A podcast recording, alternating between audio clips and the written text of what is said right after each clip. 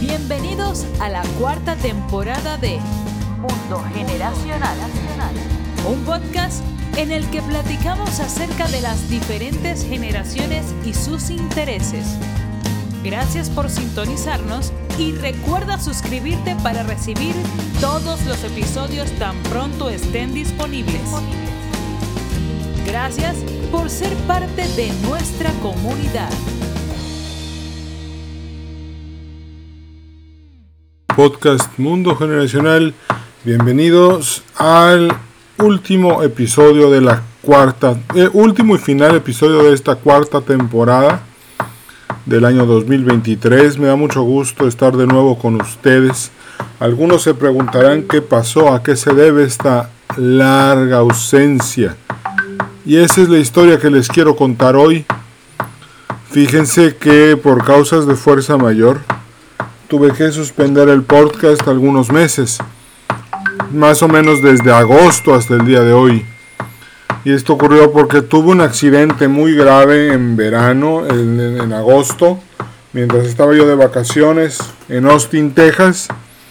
Me empecé a sentir mal, llamamos al 911 y el problema fue que este tuve dos derrames cerebrales que me dejaron con el cuerpo pues prácticamente paralizado y perdí el habla.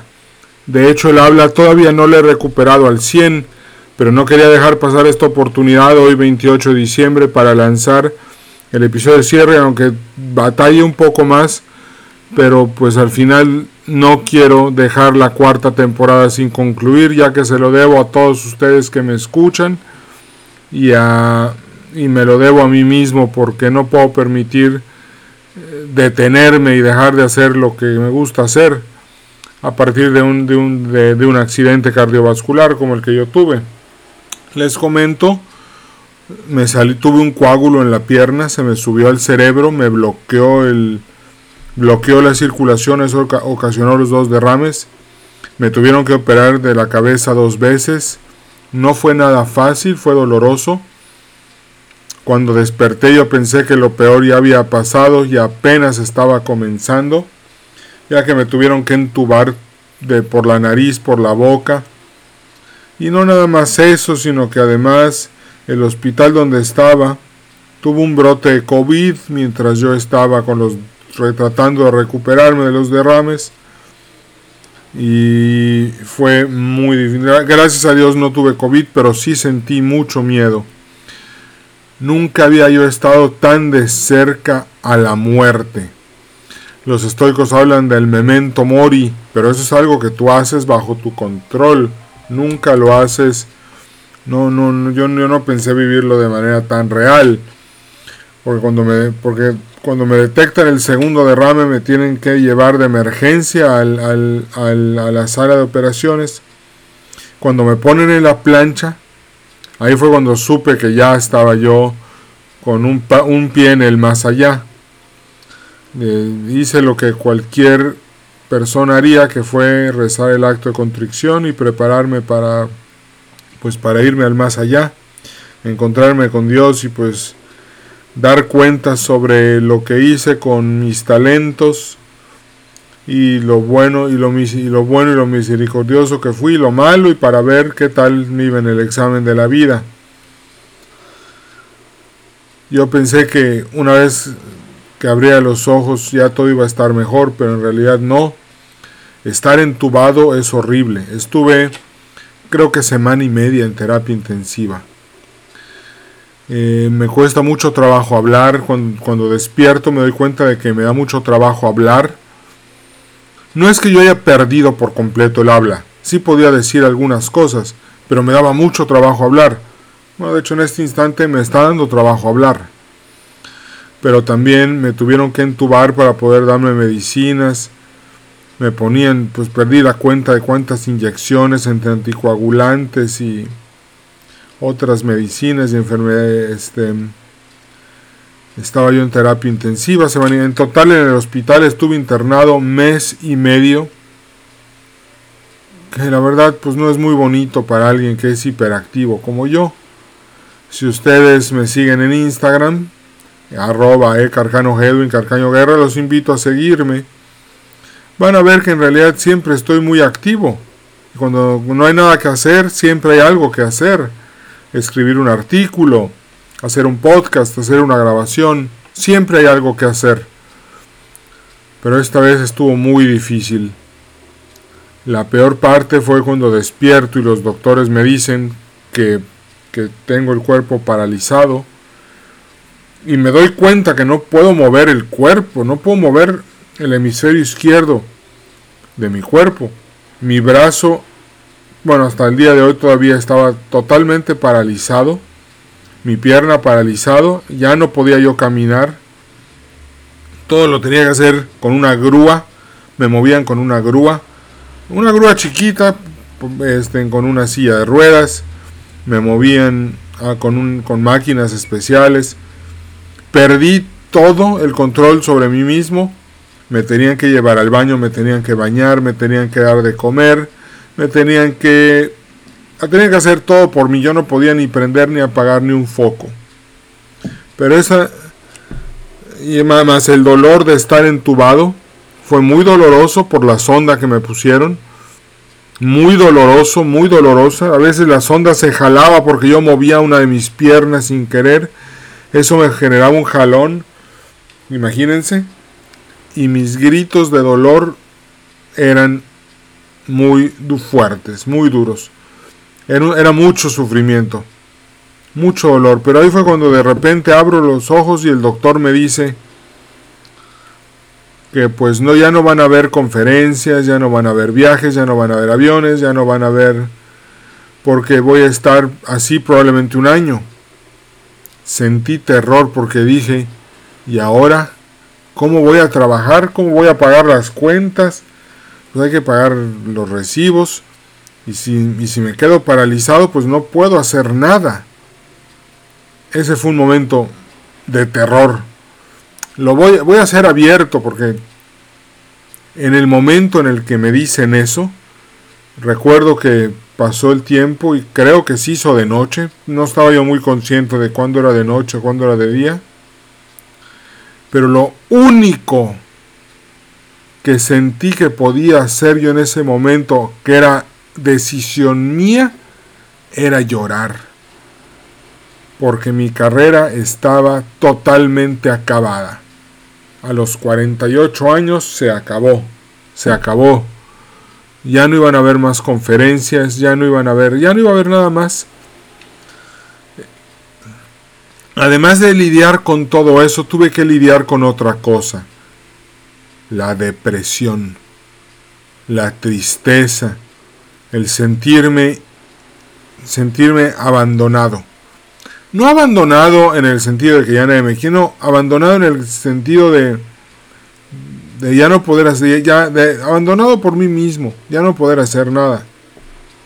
Fue muy difícil.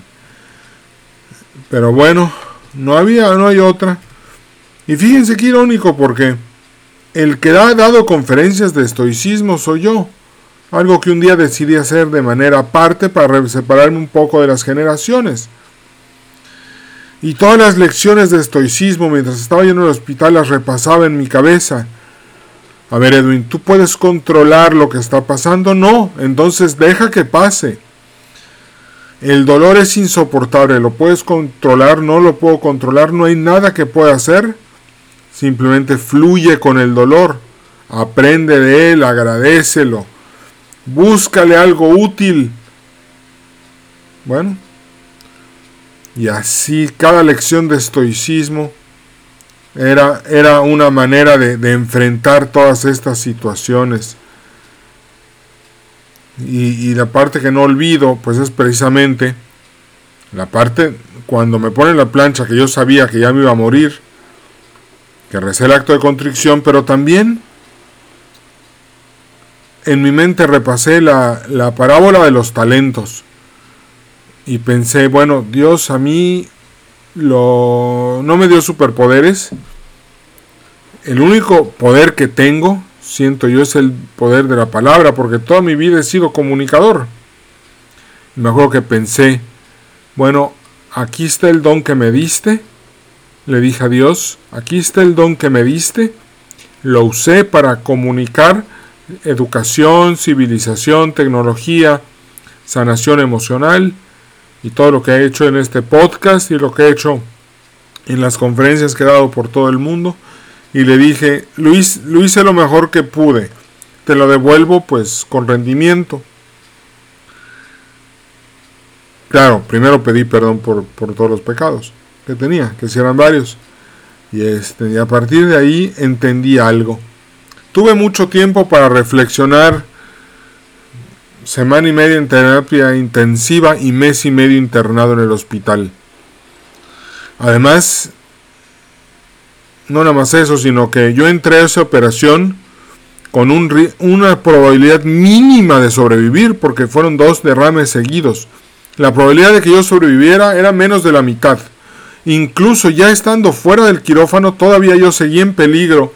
Y, le dijeron a la gente que estaba conmigo que yo me podía morir por el hecho de que los doctores tuvieron que improvisar para salvarme en la segunda operación porque no estaba no estaba todo no, no tenían el inventario correcto y todo para una operación de en el cerebro de con el stent y todo lo que se usa de hecho, ahorita en el cerebro tengo un stent todavía que no es para el cerebro, es para el corazón.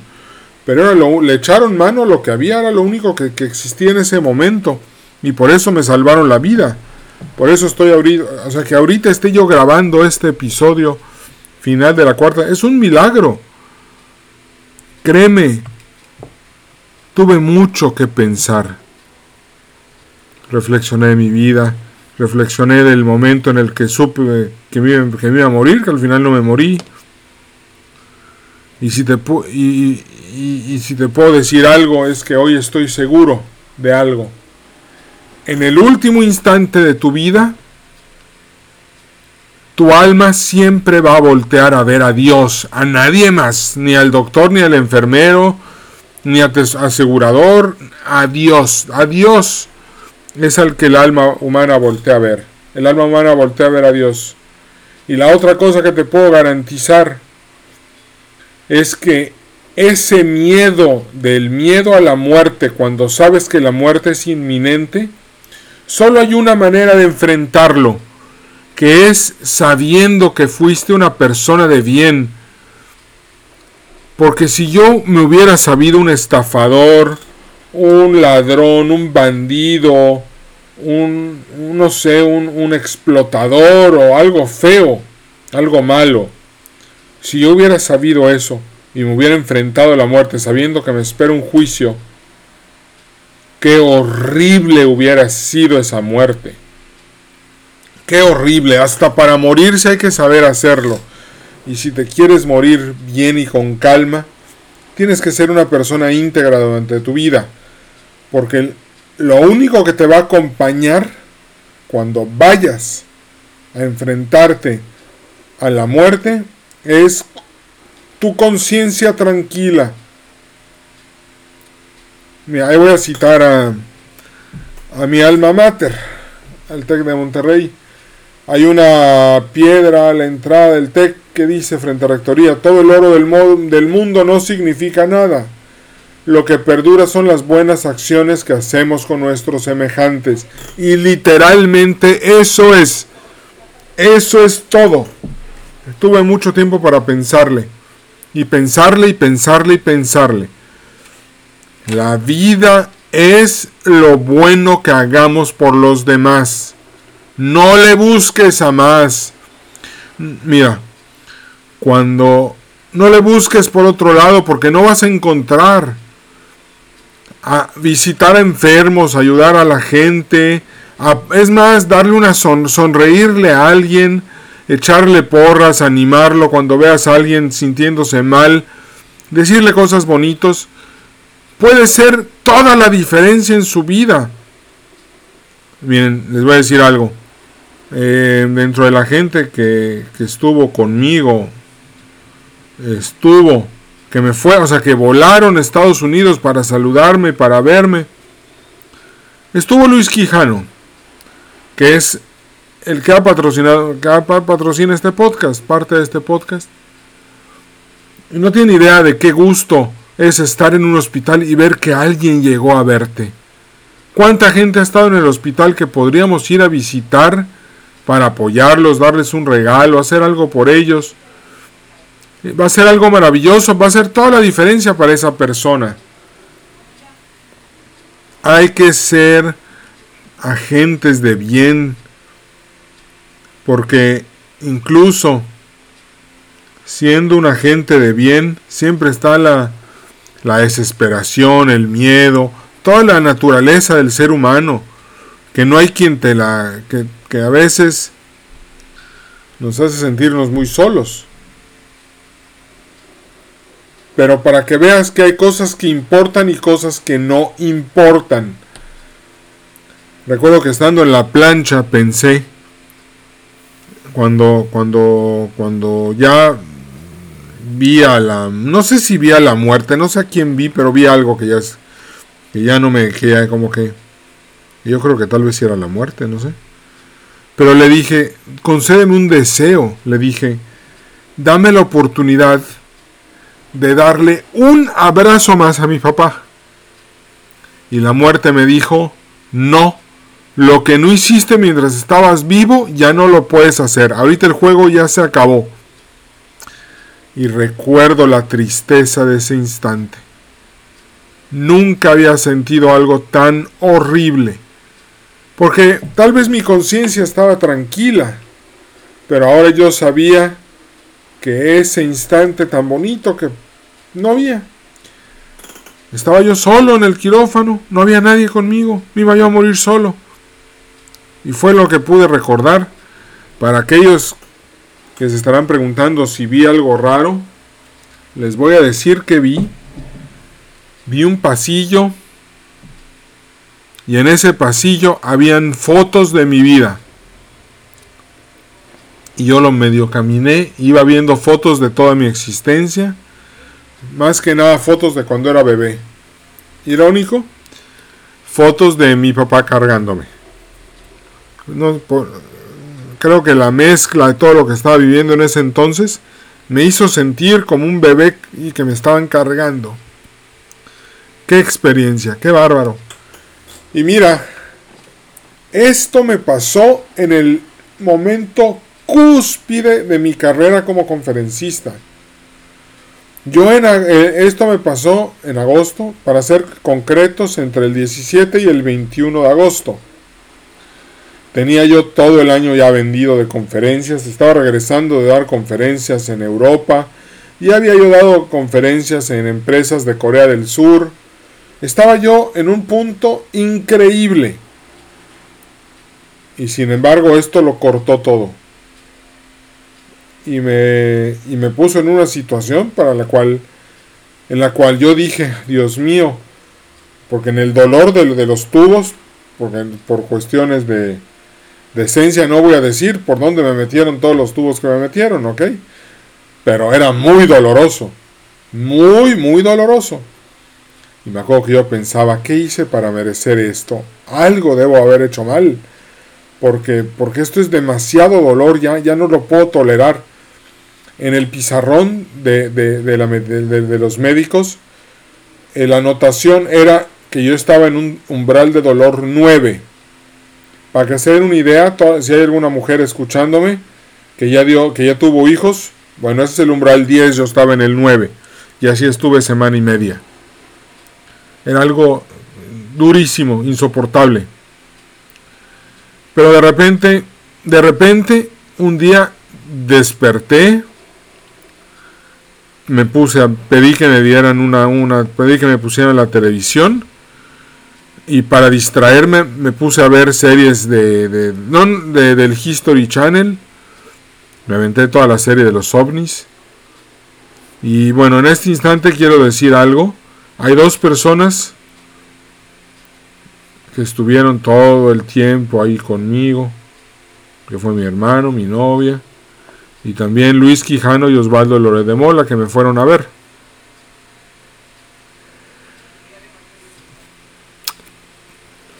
Si me detengo de repente, es porque empiezo a llorar. Y hay cosas que me da trabajo decir. Pero aquí viene la otra cosa que me llama la atención. ¿Qué hice bien para que hubiera gente conmigo? Ahí, o sea, algo, algo debo de haber hecho con mucho amor. Que a esas personas, esas personas les impactó para bien. Para que hayan decidido literalmente estar ahí conmigo. O irme a ver o darme ánimo. Algo tuve, algo tuve que haber hecho bien. De ahí es donde empiezo a pensar. Toda mi vida he hablado sobre las generaciones. Pero a partir de ahí despierto, cuando, despierto me empiezo a dar cuenta de que en realidad tengo que empezar a comunicar algo más.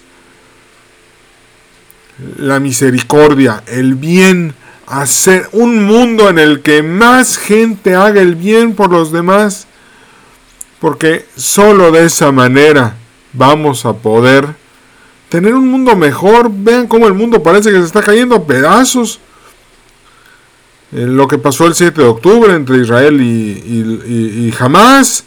Falta de misericordia, falta de amor. La situación económica de las dictaduras latinoamericanas es porque hay, hay, hay líderes mundiales sin amar, que no aman, no tienen misericordia. Pero ojo, nos tenemos que concentrar en lo que importa. Gracias a Dios el 27 de septiembre un avión ambulancia me trajo a Mérida, Yucatán, a casa de mis papás, porque ya, mi, ya, ya no había nada más que hacer en el hospital en Austin, Texas. Yo pensé lo peor ya pasó y no, no había pasado. Mira, imagínate que me ofrecen dos pastillas. Yo pensaba, una pastilla si me la tomo, me regalan el coche del año y el celular del año. La otra pastilla es poder ir solo al baño sin ayuda. Y sin pensar me tomo esa pastilla aunque costara 200 mil pesos. No poder caminar es horrible, no poder moverte, tener que depender de cuatro personas para que te lleven al baño. O sea, a veces yo tardaba en llegar al baño 10 minutos y pues ya, y pues el baño a veces es urgente. Es horrible la experiencia. Yo decía, bueno, ¿cuánto cuesta poder caminar? Que quiero caminar, quiero mover mi brazo, quiero poder hablar bien, quiero poder hacer las cosas como las hacía antes. Y mi cruda realidad era que no se podía. No se puede, no, Edwin, no se puede. Ay, yo pensaba, bueno, estoico, acepto la situación y lucho para recuperarme, porque no hay de otra. Estoy tomando terapia de rehabilitación para mover mis dedos otra vez, para poder mover, hablar bien. A veces cuando hablo o estoy masticando, me muerdo los labios porque no se mueven bien todavía. Y es muy doloroso. Pero lo más doloroso no es dejar de facturar. Sí, bueno, eso. Lo más doloroso es no poder valerte por ti mismo. Yo era un tipo fuerte, los que me conocen en persona. Alto y fuerte, fui boxeador. Por Dios, yo, yo dependía mucho de mi fuerza para hacer todo. Pero el día en que tuve el derrame, toda mi fuerza se fue. No quedó nada.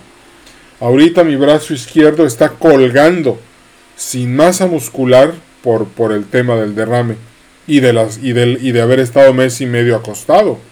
No, no mes y medio, sino mes y medio de internado en el hospital, más los cuatro meses, tres meses, perdón, que llevo acostado en la cama aquí en Mérida.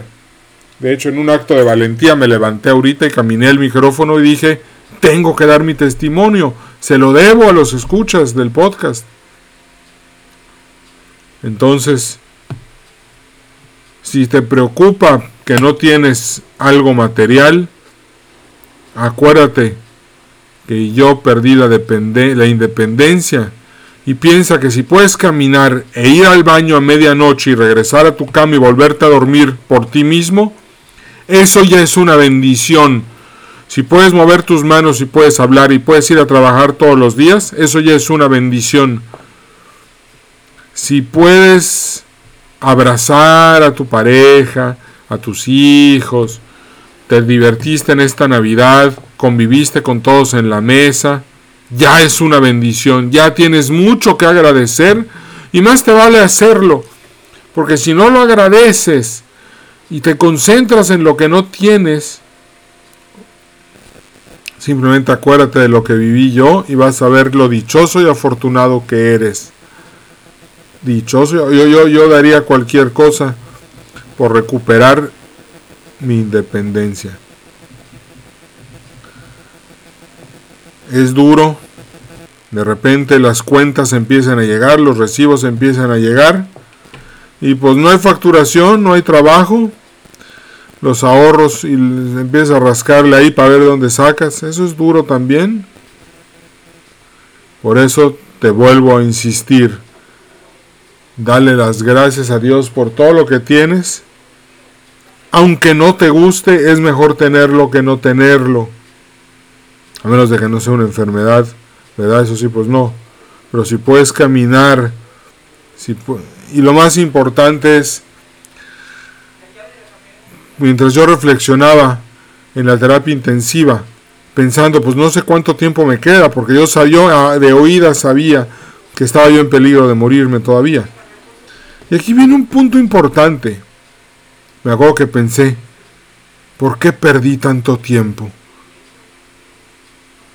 Y dentro de las cosas que pensé fue, no me vuelvo a sentar en la mesa, nunca, nunca más con un, un buleador, una persona que pone apodos, que se burla de los demás, que se ríe de la gente. Me acuerdo que fue la primera decisión que tomé. No vuelvo a darle mi consentimiento a una persona que se burla y ataca a los demás en mi vida. Nunca más. No vuelvo a, quedarme callado. De hecho, muchas de las personas con las que he podido hablar por FaceTime, les he dicho eso. Le digo, gracias y te quiero mucho. No importa que sea hombre, ya eso, eso ya no importa. Eso de que machos, no, no, no, no el te quiero mucho, hay que decírselo a todas las personas a las que quieres. No vaya a ser que en tu lecho de muerte te des cuenta de que no les dijiste, te quiero mucho y te arrepientas. Otra cosa que ya decidí, no vuelvo a trabajar con un jefe tóxico, tóxico, de esos megalomaniáticos, con aires de grandeza y complejos de inferioridad. En mi vida vuelvo a trabajar con una persona así. Jamás en la vida. De hecho dije, no tiene caso perderte cosas padres de tu familia por estar en la oficina. No, no, nunca más en la vida. No vale la pena. Hay que trabajar y hay que producir, sí. Pero hay un límite. Te garantizo que en tu lecho de muerto no te vas a arrepentir de no haber pasado más tiempo en la oficina. Te lo garantizo, te lo garantizo, garantizo, garantizo, garantizo. Abraza a tus hijos, abraza a tu mujer, abraza a tu familia, abraza a tus papás, a tus abuelos y a todos dile que los quieres. Y de una vez empieza a perdonarlos a todos. Muchos problemas de sanación emocional que tenemos es porque no perdonamos. No hay tiempo para vivir con rencor. Tienes que perdonar. Y tienes que aceptar que, ojo, hubieron cosas difíciles en tu vida. Sí, no fue culpa de Dios. No fue culpa de los demás. Fue cómo lo interpretaste tú. Y aquí sí hay que ser bien estoicos. Porque más te vale hacer las cosas bien que ser condescendiente contigo mismo y decir, ay, le paso la culpa a los otros. No. Acepta, perdona todo lo que tengas que perdonar, agradece todo lo que tengas que agradecer, ama a todos los que tengas que amar y entrégate a la vida desde una perspectiva de amor y de felicidad. Hay que hacer el bien. ¿Quieres ideas? Visita a los enfermos ayuda a los que no, a los, a, los que no tienen que comer, enséñales a los que no, a los que les falta conocimiento. Nunca le robes la sonrisa a un niño, nunca le robes dinero, nunca le robes nada a nadie, nunca estafes a nadie. Nunca exprimas a, tu, a la gente que te rodea, no los trates con desdén, no, no, no, no, no les escupas en la cara, al contrario, trátalos bien. Si tú haces las cosas con amor y misericordia, vas a generar un efecto dominó maravilloso. Y eso es lo que necesitamos, efectos dominó positivos. Ya no queremos ver esas noticias horribles. No, queremos ver cosas bonitas y para eso tenemos que ser nosotros los agentes de cambio. ¿No? Te, lo pido de verdad. Te lo pido y te lo, te lo aconsejo. Porque mira, me decía mi amiga Mónica Cruz, Edwin, ¿tú crees que algún día agradezca? ¿Tú crees que algún día te preguntes por qué te pasó esto? Dije, Mónica, ya me lo estoy preguntando, ¿por qué yo? Mónica me dio un buen consejo. Me dijo, Edwin, no es por qué, es para qué. ¿Qué vas a hacer con esta experiencia? Que haga el mundo mejor. Llevo meses planeándolo y aquí sí voy a ser tajante. Soy comunicador. Me pasó por ¿para qué? Para que te sirva a ti que me estás escuchando y que has escuchado casi todos los episodios del podcast. No puedo pensar en otra razón. Estamos 28 de diciembre de 2023. Goza el día de hoy, goza el 31, goza el inicio de año, pero entra como los grandes, perdonando, sanando emocionalmente, dispuesto a permitir que el amor sea tu, tu brújula en la vida. Y ahora con el compromiso de educar en el amor a, los, a todas las personas que te rodean. Qué bonito es eso. Porque en el hospital había una, una chava, bueno, habían varias enfermeras que la verdad eran muy buenas. Marilú, Sonia. Pero me acuerdo de cuando, eh, de esta chava que Hacía las cosas con mucho amor y me consolaba. Me decía, no te preocupes, estoy aquí, todo va a estar bien, te voy a ayudar, vamos. ¿Qué diferencia? Esa era toda la diferencia. De esa, eso era lo que me sacaba del sufrimiento. Así que por favor, vamos a ponernos, vamos a poner la mente clara. El mundo gira alrededor del amor, de la misericordia, de las acciones buenas el 7 de octubre en las noticias veo que jamás está decapitando niños. Oye, a ver, a ver, a ver, a ver, a ver. Nada se va a solucionar con violencia. Nada. Violencia genera más violencia. Y bueno, vean cómo estamos en México. ¿Por qué estamos como estamos? Por falta de amor y de misericordia. No nos amamos entre hermanos. No hay misericordia entre hermanos. Y así, ese es el país que tenemos, un país sin amor. Que, y no van a venir a decirme ahorita, ay, es que en México los mexicanos somos buenos. No, ¿cuál buenos? Ningún buenos. ¿Por qué tenemos el país que tenemos? Toda la gente que, que decide vivir sin amor y sin misericordia creció en la sociedad mexicana, pues nació en este país. ¿Qué estamos haciendo mal? Tenemos que voltear los ojos al amor y a la misericordia.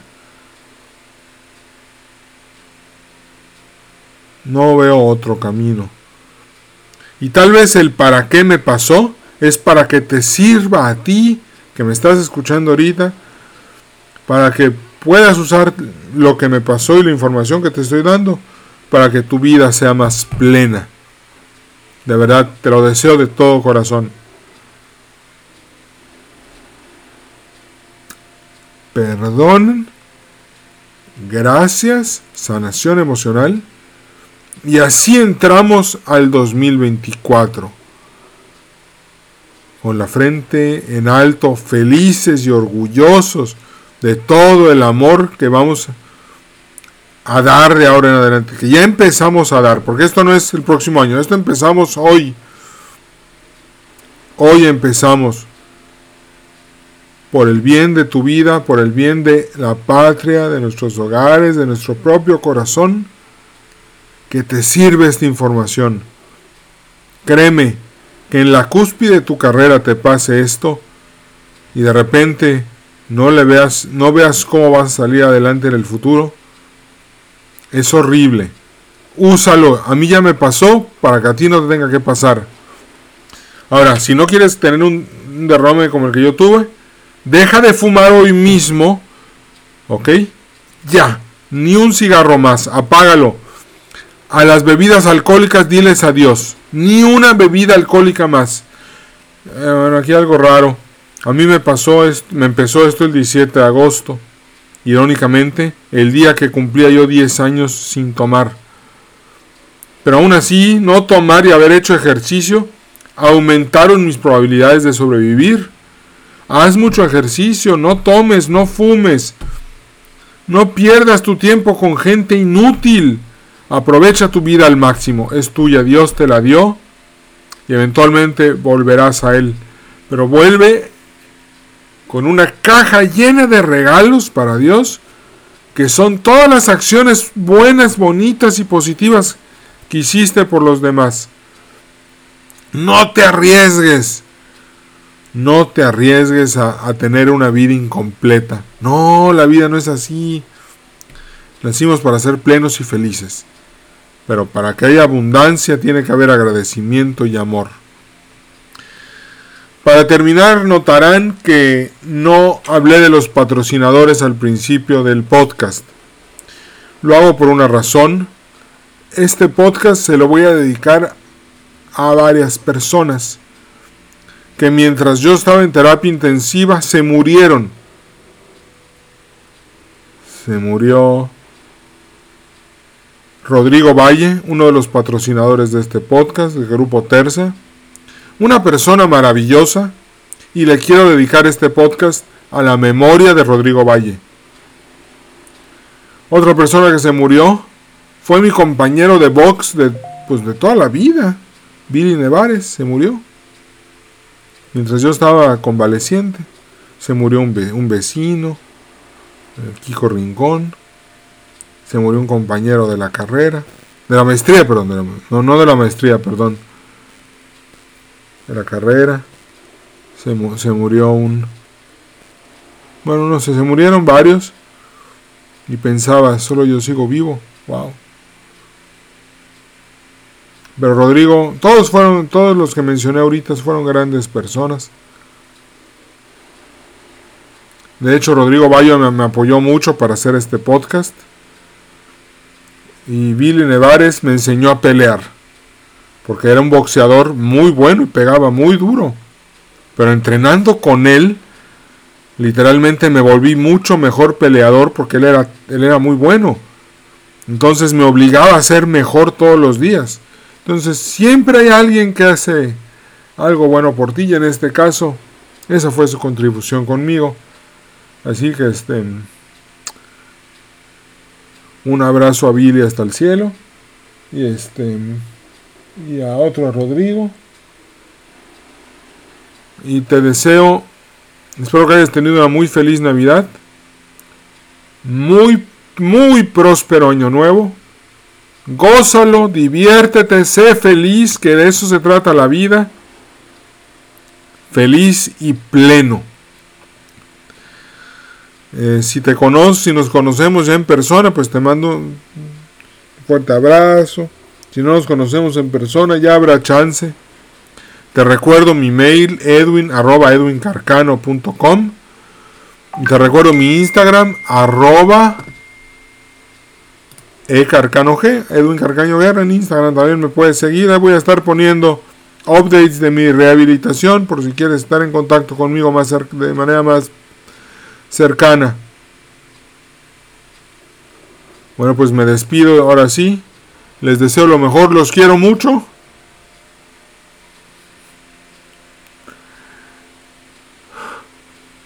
Perdón.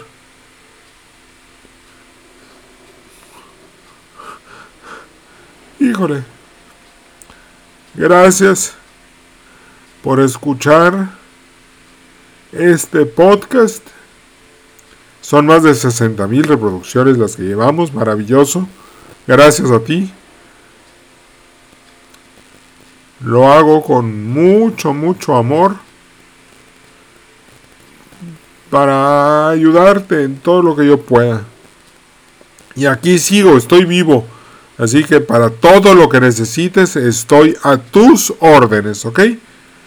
Pídemelo, lo que si yo puedo hacer algo por ti, con todo gusto, ahí voy a estar este, para, para, para ayudarte con amor y con misericordia. Disfruta mucho el año nuevo. Te mando un fuerte abrazo. Nos vemos en la siguiente temporada y Dios mediante ya estaré caminando de nueva cuenta y moviendo el brazo. Gracias por todo. Te deseo lo mejor. Gracias por haber sido parte de este episodio de Mundo Generacional. A nombre de todo el equipo te deseamos prosperidad y éxito. Recuerda darnos un like en Facebook, Podcast Mundo Generacional. Nos vemos en el siguiente episodio.